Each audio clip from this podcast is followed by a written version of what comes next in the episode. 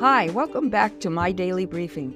This is Gwen Diaz, and I hope you're enjoying the podcast and discovering that the Bible really does make sense when its stories are told in chronological order. Here's Ed with our next episode. Hi, this is Ed. Let's go right to episode 48, titled Ten Commandments. Three months after God had rescued them from Egypt, the Israelites arrived at Mount Sinai.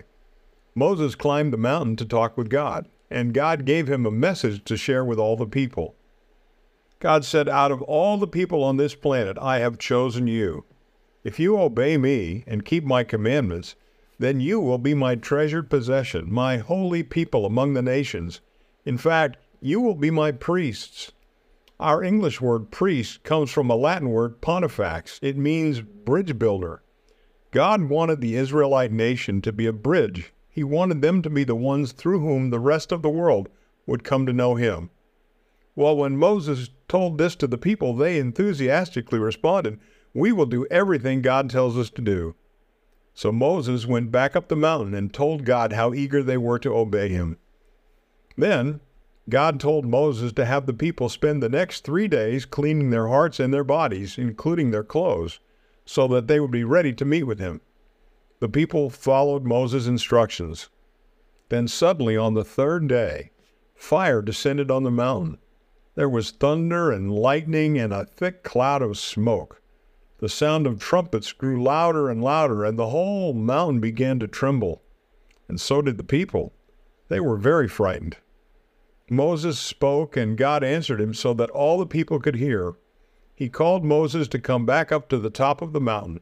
He was letting the people know that Moses was the one he had chosen to lead them. He was God's appointed spokesperson, and they were to listen to him. At the top of the mountain, God spoke to Moses again, saying, I am the Lord your God, who brought you out of Egypt, out of the land of slavery.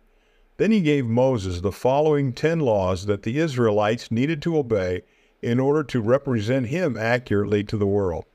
Number one, do not allow anyone or anything to be more important than me. Number two, do not make any idols or images. You must not worship anyone or anything except me. Number three, keep my name holy. Do not misuse it or treat it without respect. Number four, do not work on the seventh day. Instead, make it a special day to rest and worship me. Number five, honor your parents. If you do, I will honor you, and I will allow you to stay a long time in the land I will give you. Number six, do not commit murder. Number seven, do not have sex with someone you are not married to. Number eight, do not take anything that does not belong to you. Number nine, do not tell a lie or accuse someone of something that is not true. And number 10, do not long for things that other people have. Be satisfied with what God has given you. God showed up on Mount Sinai in a powerful, terrifying, authoritative way. He wanted the Israelites to comprehend the enormous significance of being his representatives to the rest of the world. Think about it.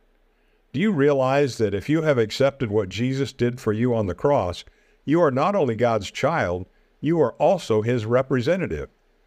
Does your life show others how they can know and enjoy him?